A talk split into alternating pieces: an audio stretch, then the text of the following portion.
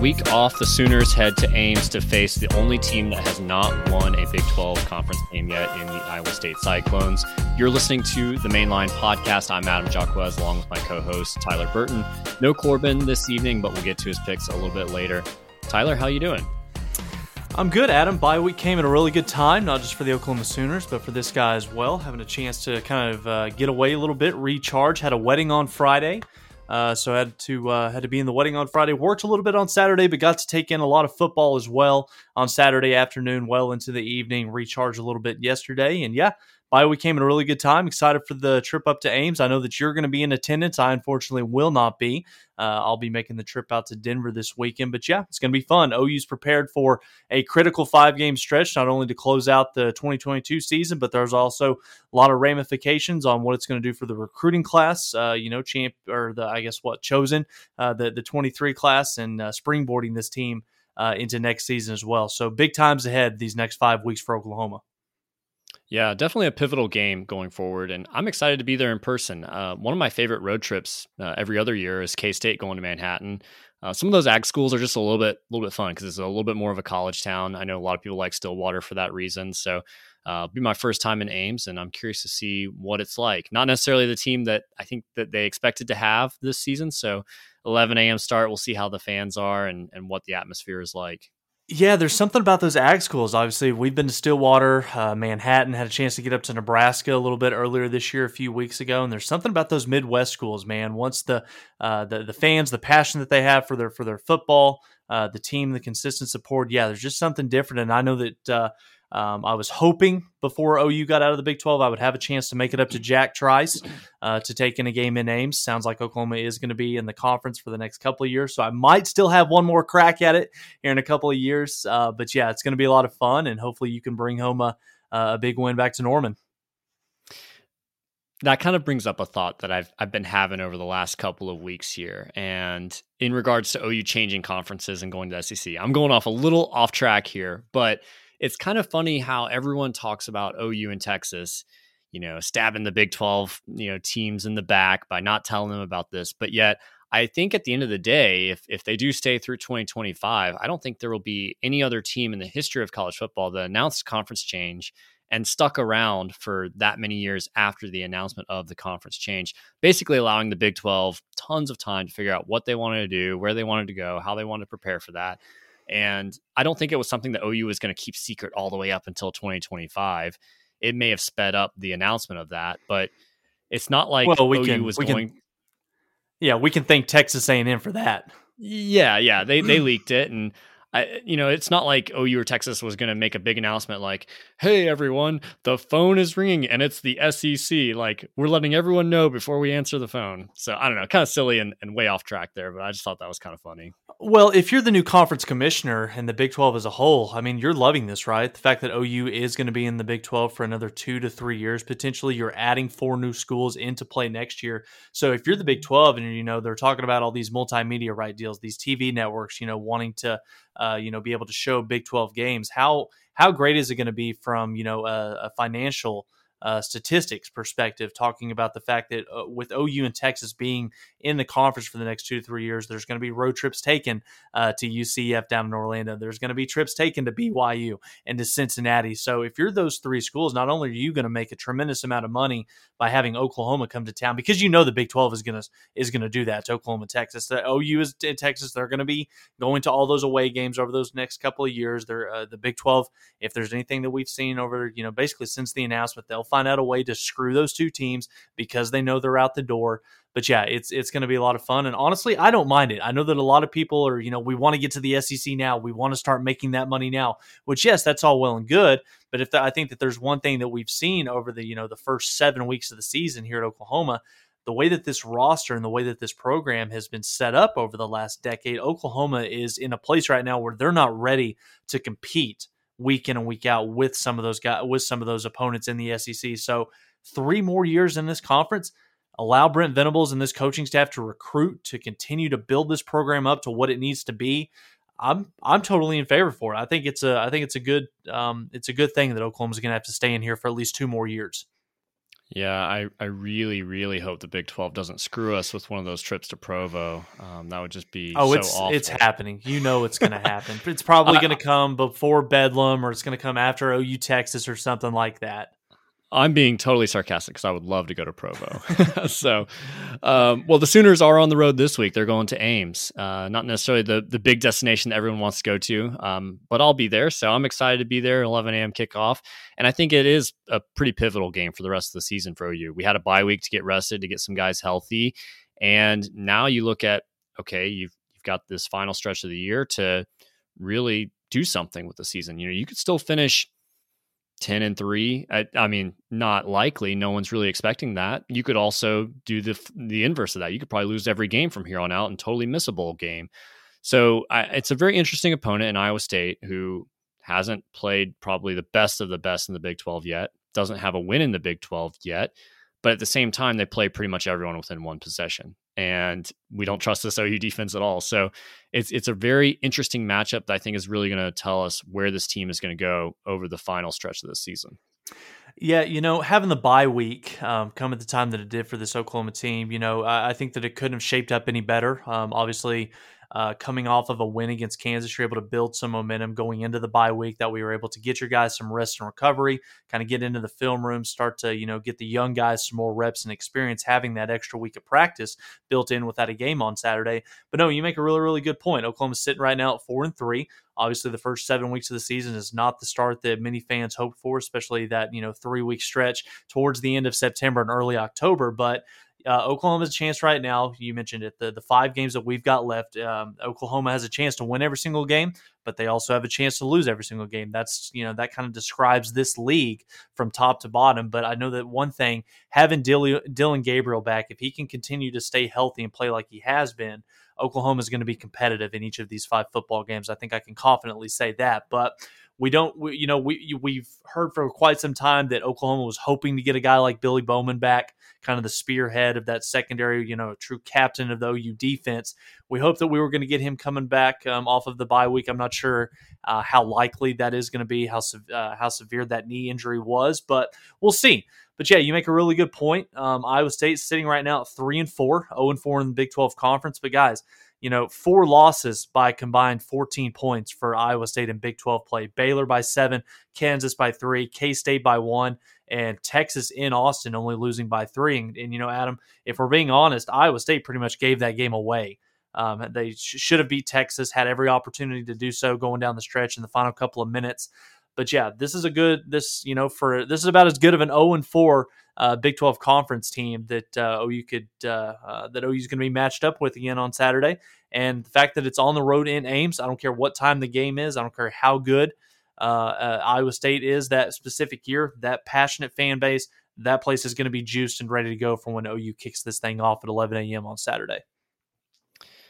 So when OU has the ball, kind yep. of an interesting clash of styles here. We haven't seen KU go up against, or uh, sorry, Iowa State go up against any of the top offenses in the conference. I don't, I don't think. Uh, but who is the best offense that Iowa State has faced so far?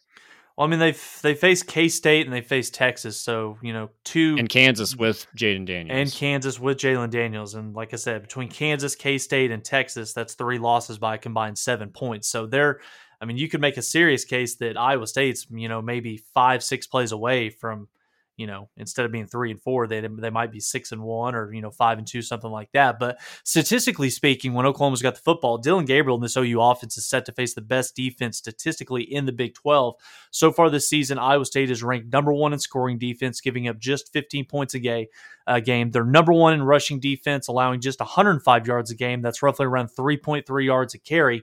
And they're number one in rushing defense allowed, uh, but which I just said that. I apologize. Number one in passing defense uh, as well, just a just a hair under 185 yards a game for this Iowa State secondary. So John Heacock's group is playing extremely well yet again in Ames, and you've got to give this defensive coaching staff a ton of credit this year because the Cyclones lo- lost a ton of production uh, from a year ago with Mike Rose, the linebacker, with Greg Eisworth, the All American safety. Um, Will McDonald, uh, as many OU fans are aware of, that is the impact player for the Cyclones defense on Saturday. Every, OU fans should be very familiar with this guy, what he's done over the last couple of seasons. Great player coming off of the edge. This guy definitely uh, is going to be playing on Sundays. And even though Iowa State, Adam, only has six sacks so far this year in Big 12 games, this is a defense that plays extremely well together at all three levels. So this is going to be a big challenge and probably the biggest challenge uh, from, you know, maybe not necessarily going up against, uh, you know, a defense that is as talented as Oklahoma, but they run a certain scheme under John Heacock and they run it extremely well cameo by uh, Lincoln the dog, the dog who still is named after OU's former coach. That dreaded Amazon it. truck, Adam, showing his showing his ugly head again. But yeah, the dog's in the house.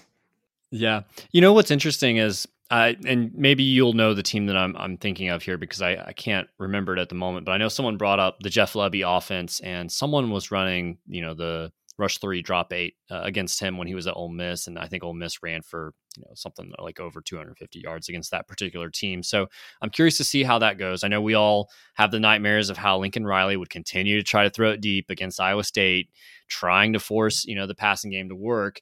Um, so it'll be interesting to see what Jeff Lebby does strategy wise, not just from a running perspective, but we saw a lot of really short passes against Kansas in the last game passes, you know, that were like four or five yard, you know, hooks, um, you know, screens, things like that, that were really just, you know, running plays essentially. So I'm curious to see what what strategy he goes with there, and is he able to be content with that? I think it's tough for offensive coordinators to be content with that and not try the big play, and that's what Iowa State tries to bait you into. So I'm curious to see if if Lebby has the patience to stick there. Yeah, I think when you're going against uh, the type of defensive scheme that Iowa State um, has made famous over the last couple of years, because it's been able to, you know, kind of handicap a lot of the things that Oklahoma has liked to do offensively. Uh, but I think that you know tempo is going to be one that I think Jeff Lebby is going to try to util- utilize a lot this week. Um, you know, um, not allowing um, Iowa State to to substitute, um, kind of keeping them on their toes, not be able to try to catch them off, you know, off assignment. But I think the key for Oklahoma's offense on Saturday is to build on the running game performance that they had from two weeks ago against Kansas, pound the football on the ground with Eric Gray and Jovantae Barnes to set things up for Dillon Gabriel in the play action game. And you know, Adam, the best way to beat Iowa State in that rush three, drop eight umbrella defense is to run the football. If you can have success on the ground on Saturday, Oklahoma should have a big, big day this weekend. And I, I see no reason that, that, Oklahoma can't run the football on this group. Bijan Robinson had over 125 yards last week. Eric Gray, as we found out today, is the number one statistical running back in the country, averaging over seven yards a carry. So if this offensive line can continue to gel, and this offensive line can continue to dominate the line of scrimmage with the backs that Oklahoma has got at their disposal and the tempo in which Jeff Lebby likes to play, I think Oklahoma, if if they can dominate the line of scrimmage, they, they should have some uh, quite a bit of success on Saturday running the football. Tempo is one that I really wanted Jeff Lebby to be more strategic with how he's running the tempo. And I don't think he necessarily has so far. So I'm not holding my breath that he suddenly changes it up here. But I think this is definitely a game where Iowa State, when they have the ball, they're going to try to hold on to it as long as possible and and have fewer and fewer possessions in this game. And I think that's part of the reason why they've been able to have so many one possession games is that you know they're not going to have the guys running away with it. They don't have a ton of playmakers on offense like they have in years past. So to to balance that, you know, when OU does have the ball and not allow Iowa State to hold the ball the entire game, I think that could come into play. Um, we'll see see how that might affect things.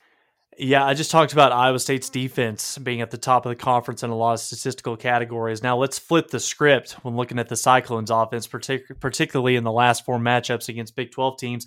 In Big 12 competition, Adam, uh, the Cyclones are ranked dead last in rushing, roughly around 61 yards per game, not very good at all. They're dead last in total offense at around 335 yards a game. And to make matters worse, they're dead last in scoring as an offense, averaging just over 16 points per game in Big 12 play. Now, when I look at this offense that's led by offensive coordinator Tom Manning, as an OU fan coming off of a bye week, if we can't slow this Iowa State offense down on Saturday, we're not stopping anybody that's left on our schedule. Like I, this, this is the worst offense in the Big 12, and it's not even close. Um, their leading rusher, uh, Jirehl Brock, is averaging just 57 yards a game.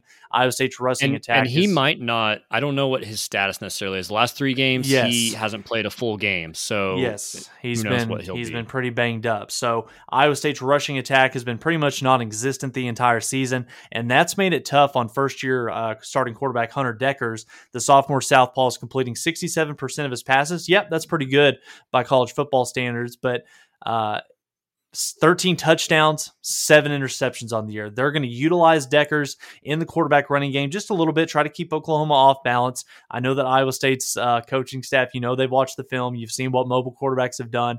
Now, Hunter Dekkers, he's not Adrian Martinez, he's not Max Duggan, but he can do some things with his leg to with his legs to keep uh, the Oklahoma uh, defense honest. But for the most part, uh, Dekkers, he likes to stand in the pocket. Uh, that way he can look for and find Xavier Hutchinson.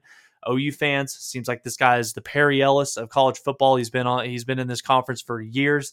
Um, Hutchinson is the Big 12 leader in receptions and yards. So that's going to be a tough matchup for Oklahoma's secondary on Saturday. They've got to recognize where number eight is on the field at all times. Hopefully, Billy Bowman is going to be back this week because OU is going to need all hands on deck to deal with the threat downfield that is Xavier Hutchinson. But even if Billy's not back him, we saw how good of a game Key Lawrence played a couple weeks ago against Kansas. So you've got to have uh, you've got to have a playmaker, a difference maker in the back end of that secondary for Oklahoma, and we'll see if Key Lawrence can build upon what he did against the Jayhawks two weeks ago. Yeah, Hunter Dekker's a guy that already has seven interceptions on the year. Uh, he's on pace to do far more than Brock Purdy did in any of his years as the Iowa State quarterback. And he was a guy that we always thought of as he's going to throw an interception or fumble it at the most inopportune time. We saw that last year when they played in Norman, and it was the case. But Hunter Dekkers turning it over more already. And then you look across the board, and uh, Brock's a good player, hasn't played much the last three games. Uh, Xavier Hutchinson, very good player. I think the next, you know, highest receiver maybe had like 100 yards, maybe like 200 yards receiving. So there's just nothing beyond, you know, those couple of guys. And I think that probably shows up in the fact that, yeah, they've played some close games, but when push comes to shove, they don't have the playmaker to go get them that play when they really need it. Because if you bottle up Xavier Hutchinson, then this offense, I think, can can shut down pretty quick. Can OU bottle him up? I, don't know. Uh, we'll see. And and I do kind of want to point out too, you know, Iowa State they faced some pretty good defensive teams, you know, over the first few weeks of the season. They took on Iowa uh, to to start earlier this season, but then also in Big Twelve played Baylor, K State, and Texas. Pretty good defenses in this conference that they've had to go against. So it's going to be a big, like I said, it's going to be a big test for uh, for Oklahoma on Saturday because even though Iowa State has faced some of the tougher defenses in this conference, I don't think Oklahoma's one of those right now. So uh, I think it's going to be a little bit easier for Iowa State to continue to move the football uh, against the Sooners like they've done in years past. And Adam, one thing that I do want to keep, uh, I do want you and other Oklahoma fans that are traveling up to Ames or just watching the game on TV Saturday Iowa State's offensive line in some of the games that I've watched this season, probably the weakest unit collectively on this team. Their tackles, especially, really struggle at times in pass protection. So, if there's one thing that you know that we've talked about on this podcast, probably more so than others, the position group that's kind of disappeared basically since conference play started has been the defensive line group. So, I'm looking at Reggie Grimes, Ethan Downs. To me, this is this has an opportunity this weekend with how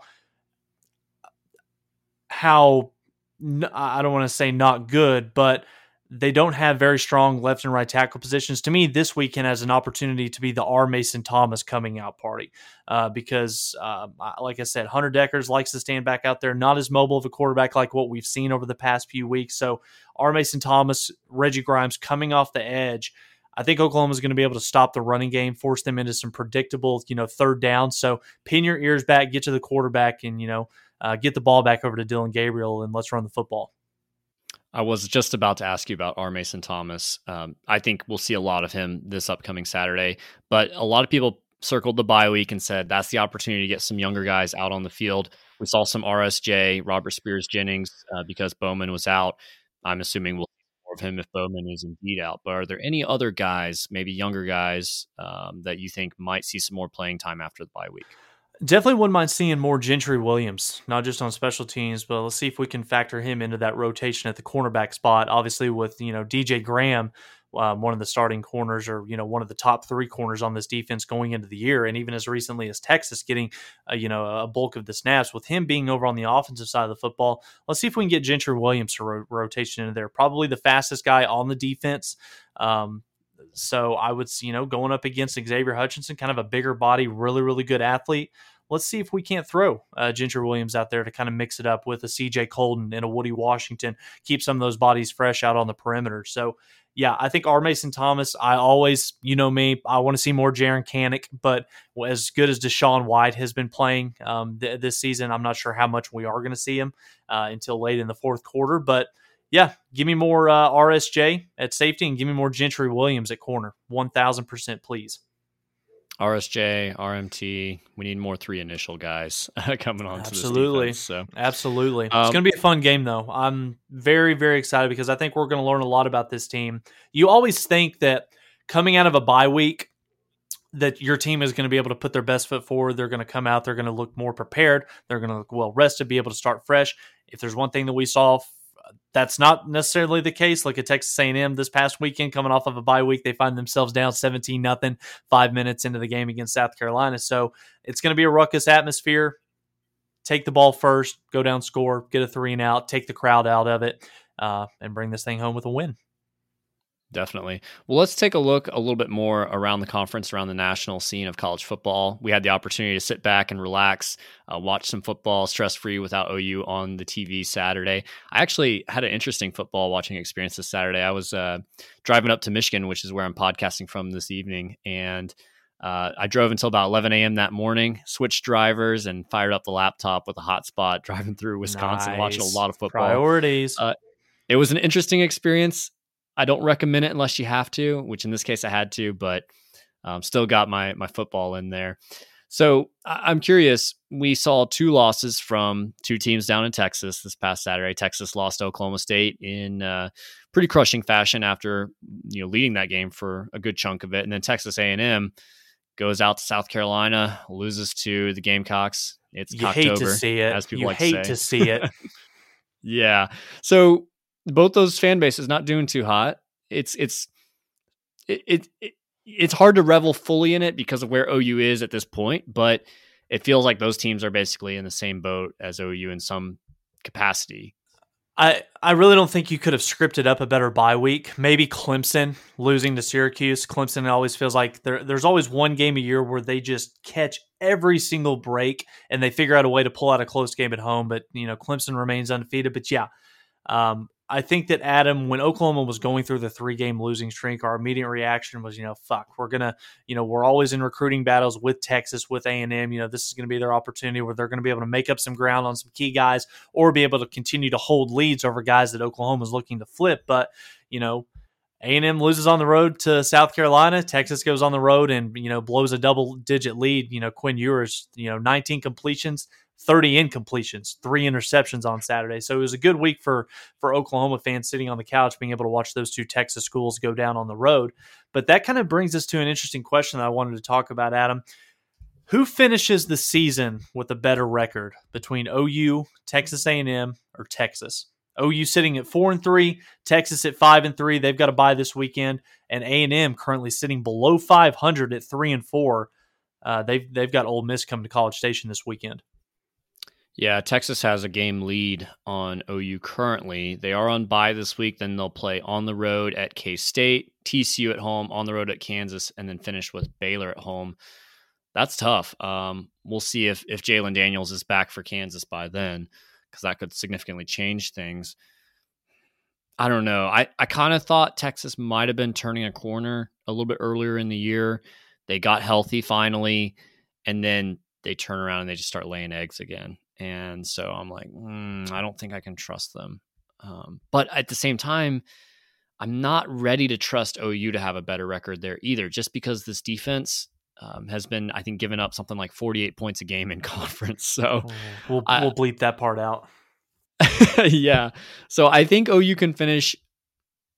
But I guess if you look at the flip side, then Texas A&M, their schedule: Ole Miss at home this Saturday, they get Florida at home the following Saturday at Auburn, UMass at home.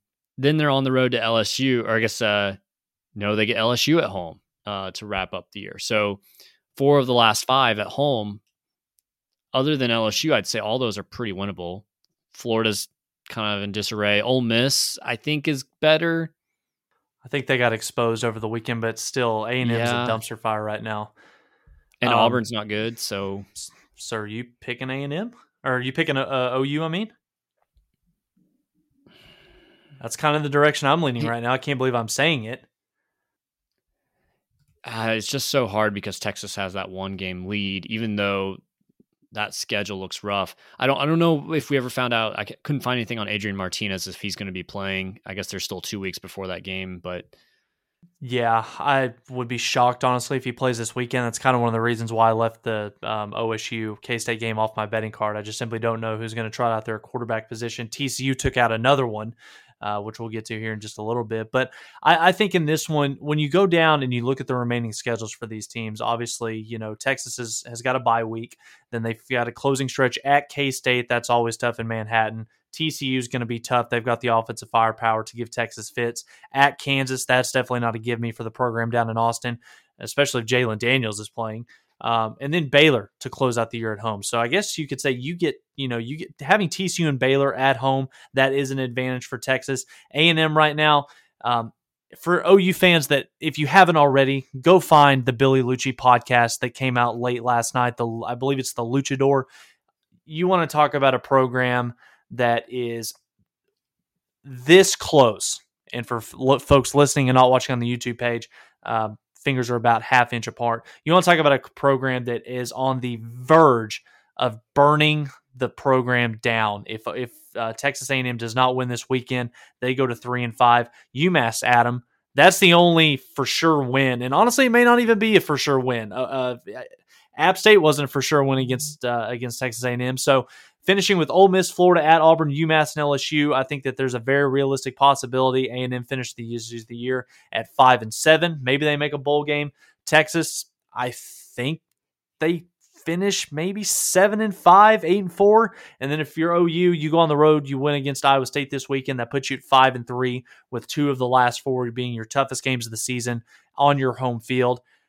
I'm gonna pick OU in this one, but I think it's very close. But I think there's one thing we can agree on. I think OU and Texas finished with better records than Texas A&M, and then the floodgates of the transfer portal will open, and the fine folks in College Station will have to watch as members of their recruiting classes each of the last couple of years will flood the transfer portal, and we'll see what happens. Yeah, I'm agreeing. I think, to a better program. Yeah, I think Texas A&M does finish with the worst record. I kind of think OU and Texas probably have the same seven and five. Yeah, yeah. I, I, think Texas probably finds a way to go two and two, and then OU at uh, I guess what with three and two. Yeah, so that'd be seven and five for both both teams. So I think that's probably the most likely result. I, I have a hard time picking OU to go four and one or better. They need to show me something more, and maybe that'll be this Saturday against Iowa State. We'll, we'll find out. On the flip side, a team that's doing really well, way above expectations, is TCU. Uh, but I'm curious, are they do you think they're a real threat for the playoffs because they probably need to be undefeated. I don't think they get in at at 12 and 1 necessarily. And they've benefited primarily from playing beat up or backup quarterbacks the entire stretch here. Um, really the only exception was Spencer Sanders played the entire game, but we know he was beat up for that one. So yep. everything yep. else has come up really against backups. Yeah, TCU knocked out Jalon Daniels, uh, beat Kansas. They knocked out Dillon Gabriel, beat Oklahoma, and then as recently as this past weekend, they took out Adrian Martinez and then second stringer Will Howard. So um, definitely uh, a benefactor of the injury bug, you know, biting their opponents that they're playing that week. But as far as them being a threat for the playoffs, I honestly, I think that the I think that somebody's going to jump up and get TCU here over the next couple of weeks. It's a really really good story. Sonny Dykes, what he's doing in year one down in Fort Worth, but just looking at the rest of their schedule, uh, they go to Morgantown this weekend, Texas Tech uh, in Fort Worth. Texas Tech's playing really well as of late here over the last couple of weeks. Then they've got to go to Austin. They've got to go to Waco. I don't see any way in which TCU runs the table and goes undefeated. If they if this is an 11 and 1 or a 12 and 1 Big 12 champion TCU, I really don't give it much much of a chance, honestly, because I, I with what's going else uh, going uh, on around the the rest of the country. But if they go undefeated, they have a slight chance. But then I think it gets into an argument where you've got an undefeated Big Twelve champion TCU probably being argued against like a, a one loss Pac twelve champion or a one loss Tennessee uh, coming down the stretch. So I don't know when it's not OU or Texas I find it hard that any other Big 12 team is going to be able to leap into that top four, um, just simply because of the logo on the helmet. Would you rather see TCU go in as the fourth seed, knowing that they probably have no chance against whoever the one seed is, or would you rather see Clemson, knowing that they may have a, a, a better shot, but it's a team that we've all seen there before? Well, Clemson's got the better defense, but I think you could make a really strong argument that TCU's got better skill talents and better overall quarterback play um, this year consistently. So I think that TCU offensively could put up a better fight against a Georgia or an Ohio State, but I really just don't trust TCU's defense to be able to keep up with either the physicality of an Alabama or a Georgia, or for their secondary to be able to keep up with what CJ Stroud and Ryan Day are doing at Ohio State. So um, I would love to see somebody other than Clemson in the playoff, uh, but I'm just not sure how competitive TCU could be because they've been such a benefactor of playing teams this season uh, with their backup or even their third string quarterback. Yeah.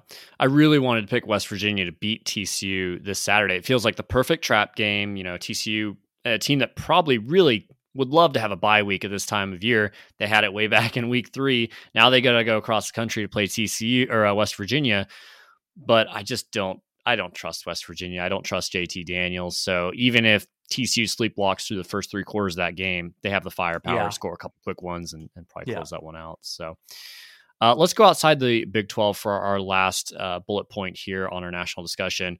Pac 12, we had a pretty big game up in Eugene, Oregon. The Ducks took out the last undefeated team in the Pac 12 in UCLA. So is the Pac 12 out of the playoffs considering that there's no undefeated teams? And Oregon lost so badly to Georgia in the opener in week one. A lot of people saying they don't have a chance to make it back. The Pac 12 is not out of the playoffs. Um, I think that you've seen Oregon kind of, you know, uh, take the turn uh, since that, you know, embarrassing, you know, week one loss to Georgia. They're playing extremely well. That was a really good dominating win at home this past weekend over Chip Kelly and, you know, the undefeated Bruins. But I think that really there's two teams in the Pac 12 right now that still have a path to make it to the playoffs, uh, with Oregon being one right now. You know, coming down the stretch, Oregon's going to have to take on Utah. They're going to, I think that they'll have a chance to beat them. And then they're probably going to have to take on uh, USC or UCLA in the Pac 12 championship game uh, as, uh, to, so they're going to have to beat them as well. But then I also think, guys, you know, because USC had a bye week three days ago um, you know, after coming off of a loss against Utah, USC is very much still in play because the narrative has been written over the last month about Lincoln Riley and Caleb Williams. So if uh, if USC can figure out a way to run the table over the course of the remainder of the regular season, which if you look at their schedule over the last five weeks, it's pretty much Cupcake City. Uh, so I expect them to do so. So if they can figure out a way to get into the Pac-12 championship game, a one-loss USC versus a one-loss Oregon, absolutely, I think that the winner of that game will have a legitimate uh, argument to make the uh, college football playoff. But we'll see what happens around the country. Yeah, I think Utah is still alive there, and I do think USC is still alive. Although I've kind of circled that game against Arizona as I think it'll be closer than people expect. It feels like the perfect game for Lincoln Riley to have some troubles there, and I do think Oregon I wouldn't necessarily consider uh, count them out just yet. I think if they buzz saw through Utah and USC in a Pac-12 title game, like they've been going through everybody else, I think people will just say, "Hey, it was the first game of the year, and they're a different team now." But I'm actually going to count the Pac-12 out simply because I don't think that Clemson will lose, and I think they really, really need that. Clemson's final uh, games of the year, they're off this week. Then they're on the road at Notre Dame in a game that I'll, I'll, take a shot at him. Corbin said the winner of that would be the fourth playoff team. Let's hope Notre Dame doesn't win because he could look real wrong there. Uh, and then they're they're Louisville at home. They may not have uh, you know head coach at that point. They, they've got Scott Satterfield potentially on the chopping block there. Miami at home, who's been a huge disappointment, and then South Carolina, top twenty five South Carolina right now. Mm-hmm. That might be the toughest game left on their schedule, but still at the same time not very daunting. Yeah. So I think that uh, that works the Pac-12 out right there. And here's another thing that I'll say too: a one-loss Pac-12 champion Oregon or a one-loss Pac-12 champion USC, they get the nod over an undefeated Big 12 champion. I'm just saying, just throwing it out there. If Ooh. it's TCU, if it's TCU, and your one loss is against Georgia, I'm I'm telling you that are the the arguments will be made for Oregon to go over TCU. That's Just a whole saying. can of worms that I don't. But have- have again, time I think open TC, right I think TCU is going to lose two games coming down the stretch, so I really don't think it's going to matter. But Yeah. yeah, Pac-12 to me is definitely not out of it. it just feels like TCU's had too much good favor, and they they really need a rest. They need a bye week so bad, I think. And That's what happens when your bye week is uh, comes after week two. So we'll see Yeah. how long that luck can can last. Well, it's time to to jump into our bet section. Corbin, unfortunately, in last place, couldn't make it tonight. We're going to go through his picks here in a minute. He is still within striking distance. Uh, so from He's first place to last third, place, firmly He's sitting- firmly he's in sitting- third, under 500. he is firmly in third, but one week could change that. He could go from last to first within one week. So it is still a tight competition here. And uh, we've seen we've seen some pretty rough weeks and some pretty good Mhm. weeks from from others. The troops Yep. held me back from going five and zero last week. No thanks to you, Air Force. But uh, let's let's jump in here. I guess I'll go first because I'm I'm Yeah. currently in the lead right now at uh, 550 winning percentage. My first pick of the night. I'm going to take Ohio State at Penn State. I'm taking the over on 61 and a half here just betting that you know this offense from the Buckeyes is probably the Oh. best in the country, Oh. and so I I don't think that Penn State's going to be able to slow them down. I don't know that Penn State's going to give them a ton of turnovers like Iowa did, but I still think the Buckeyes score a ton of points, and that's what gets out the over here. Yeah, just thinking about Ohio State and then one of the teams I've got my first pick here. Imagining what the over under total would be set at Ohio State against Tennessee on a neutral field. So, uh, pick number one for me. I'm staying out in the SEC East. Kentucky traveling on the road to Rocky Top to take on Tennessee. Vols favored by 12 and a half points. Hendon Hooker, Josh Heupel. Uh, I think that this is just gonna. I I don't think that Kentucky has got enough firepower to be able to keep up with Tennessee for four quarters. So it's going to be a night game uh, in Tennessee. It's going to be a blackout from I think what I saw on social media. So uh, Tennessee minus 12 and a half. Give me the Vols to cover and continue rolling on, uh, setting up a big time matchup against Georgia. Yeah, hopefully they're not looking ahead to that one. Corbin's first pick, he's got the Oklahoma State Cowboys plus two on the road at K State. Who knows who which quarterback might show up for the Wildcats and uh, Gundy always has his guys prepared, so he's sticking with the Cowboys there to to cover and I guess potentially win in Manhattan, which would be a big one. So, uh, my number two, I'm going to the SEC. I, I've got, I think almost, I got four out of five Power Five teams for you here, Tyler. So Love it. uh, you might might enjoy that. I've got Arkansas minus four at Auburn. Both teams coming off a bye week. Auburn actually one of the worst rushing defenses in the country. So Arkansas has got uh, a dynamic backfield there that I think they'll be able to run all over the Tigers and win comfortably here. I like that pick as well. I'm kind of sad I didn't throw that on my card, but pick number two for me, I'm going out to the ACC. Pet, Pittsburgh traveling uh, to take on North Carolina. North Carolina right now, the the numbers currently set at Tar Heels minus three and a half. Uh, Mack Brown, Drake Maye. I don't know how they're continuing to find ways to win games. I don't know how they're continuing to find ways to lead the Coastal Division, but I like North Carolina in this matchup uh, to win. It, it's not Coastal, is it? From the way you're looking at me, are they not in the Coastal Division or is it No, Atlantic? no, you're right. You're right. Okay, they're in the coastal. So yeah, give me the Tar Heels to cover the three and a half points on Saturday against Pittsburgh. And Corbin somewhere bring- is saying you're picking North Carolina. I'm picked going them North Carolina here. I'm. I'm rolling with the heels. Uh, pick number two for Corbin. Uh, he uh, he's got the same game as you, Adam. Ohio State uh, traveling out to Happy Valley to take on Penn State. Ohio State is actually the side that Corbin's picking in this one. He likes the Buckeyes to cover the 15 and a half number. Yeah, that that's a good pick too. I don't think they'll be able to keep up with the Buckeyes there. My number three, I've got Wake Forest, another four point spread here at Louisville. Wake Forest has been dominating pretty much everybody they've played since that Clemson game. Louisville is is solid, but I just think their season's not going the way they are. Their coach is on the hot seat, so I think the Demon Deacs go in there. It's it's a three thirty kickoff, so it's not like a crazy night environment. I I just wonder how engaged the Cards fans will be. So I think the Deacons are able to, to pull that one out comfortably. Yeah, I've I've got that exact same game on my card, Adam. So completely echo what what you just said. I've got Wake Forest minus four as well. Sam Hartman keeps the mach- keeps the train rolling. For number three, Corbin's got Michigan State at Michigan. He's got the Wolverines covering the minus 22 and a half. And as someone currently sitting in the household of a bunch of Spartans, this is the worst pick of the entire year. I just have to say that. Uh, so Corbin's going to be dead wrong on this one. I, I'm I'm sure of it. Uh, number four for me, I had the Bearcats last week. They didn't let me down. I'm sticking with them again. They are going on the road, Cincinnati at UCF. It's a pick 'em, actually. Um, and I'm taking Cincinnati to, to be able to just win this one. I think John Rhys Plumlee, a great runner, a pretty turnover prone quarterback uh, when he has to throw the ball. So I think that Cincinnati defense is able to really swing things in the favor of the Bearcats here. Yeah, pick number four for me. Staying here at uh, at home in Big Twelve country. Oklahoma traveling up to Ames to take on Iowa State. Uh, Oklahoma currently sitting at a one point favorite, uh, which you know anytime that you go on the road, that usually means that Vegas is going to give the other team the home team three points. So I think on a neutral field, this game's probably closer to OU minus a touchdown.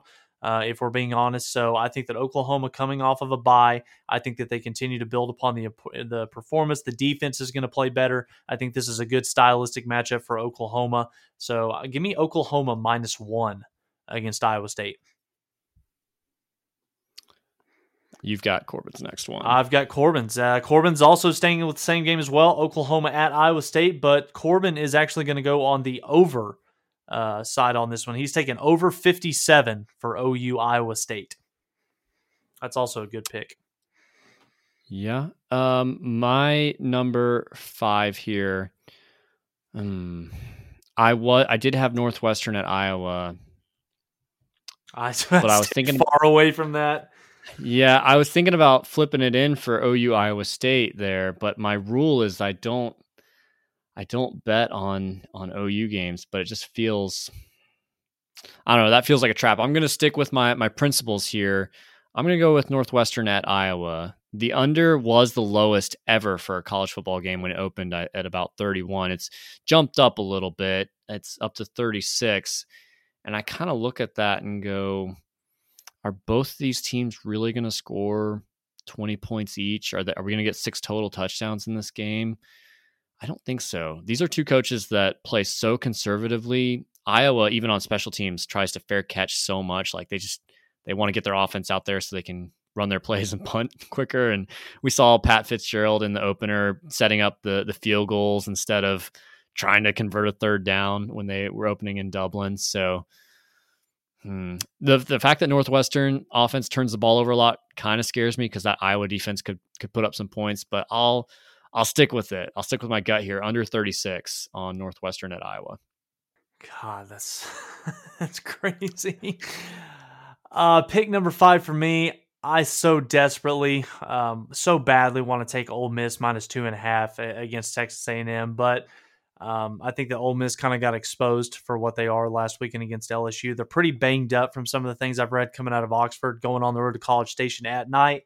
Uh, that place is going to be loud despite their, their their team being three and four on the year. So I'm not going to go with that as much as I want to. I'm actually going to stay in the Big 12 on this one. TCU traveling out to Morgantown to take on West Virginia. Uh, I don't really have a pick on the side in this one, but 69 points to me seems like way too much in this matchup. Um, I think that West Virginia's run defense is pretty good. I think that they're going to slow down uh, the Horn Frog uh, rushing attack. So I think that this will be one where probably, you know, maybe one team high 30s, one team high 20s. So I'm going to take the under. I hate betting an under in the Big 12 conference, but I just kind of have a feeling about this one. So give me the under 69 for the Horn Frogs and Mountaineers. Corbin also going with a over under, but he's taking the over on Baylor at Texas Tech, 61 and a half. Tyler Shough uh, coming back for the Red Raiders. I, I, assume he'll be starting if he's available. So either way, I, I, I think that's I think that's a game that is a pretty smart play to take the over. Um, let's jump into score predictions to wrap up the evening for OU at Iowa State. I'll I'll lead us off here with Corbin's. He's got Iowa State winning 31 to 27, which puts them the over just just barely over by a point at 58 mm-hmm. total when he took uh, the over on 57. So he's thinking it's over, but just barely. Not a lot of confidence in uh, the Sooner offense to get enough, and uh, I guess no confidence in the Sooner defense either, uh, as he's picking the Cyclones there. Tyler, what you got? Yeah, I'm confident in Oklahoma's offense and their ability to move the football on this Iowa State defense. Um, I think that the big thing for Oklahoma this weekend is going to be once you get down into the red zone, coming away with touchdowns as opposed to kicking field goals. That's going to be a big one for OU to go on the road and win this weekend. So I think that Oklahoma's offense is going to play well. I think that Oklahoma's defense is going to take another step forward, but I still think there will be uh, a few big plays uh, that we might see out of Xavier Hutchinson in the passing game. So I like OU to win in a close one on Saturday. So give me Oklahoma 34, Iowa State 27. Okay. I think the key to this game, and the, probably the key to most of the games uh, over the last couple of weeks, is can OU get the ball, score quickly, score fast, get a stop, score quickly, score fast, and then put Iowa State in a hole that they're not comfortable in playing in, where um, they can't just do those long, drawn out drives. I don't necessarily think OU can do that, but I think their offense is enough here that uh, I think 30 points does win this game. I've got OU 31, but I've got the Sooner defense holding Iowa State to more field goals here. So OU 31, Iowa State 23. I still think you're going to see a lot of problems on this defense, but if they can buckle down in that red zone and cause some field goals, I think OU is able to to win you know, by a, by a possession, eight points, but it'll feel pretty good. I think. I know this typically isn't the standard and what our expectations are for an Oklahoma road game, but at this point right now, sitting at four and three, I'll just take a one point win. I don't care how you do it. Just figure out a way to get out of Ames with a victory, come back home sitting at five and three, and let's get ready for Baylor. But yeah, I, I think it's going to be a really, really good game. I think it's going to be a lot more competitive than what a, lo- a lot of OU fans are talking about right now. You know, you check message boards, you check Twitter. There's a lot of people that I think are picking Oklahoma by multiple scores in this one. I just don't see Oklahoma being the type of team this week that, they can kind of run away with it. I hope I'm wrong. I would love to see a Nebraska type performance from this group, but – uh, I think the Hunter Dekkers and Matt Campbell are going to have something to say about it. So OU wins, but closer than the experts think. There's enough corn in Iowa that we might be able to convince the team that we're playing Nebraska. Mm. Never know. So never know. Never know. well, well, thanks everyone for listening to the podcast this week. If you enjoyed it, let us know. You know give us a five star review wherever you listen to podcasts. Make sure to follow us on Twitter at the Mainline Pod and find us on YouTube as well by searching the Mainline Podcast there. Until next time, we will see everyone again next week for another episode of Mainline Podcast.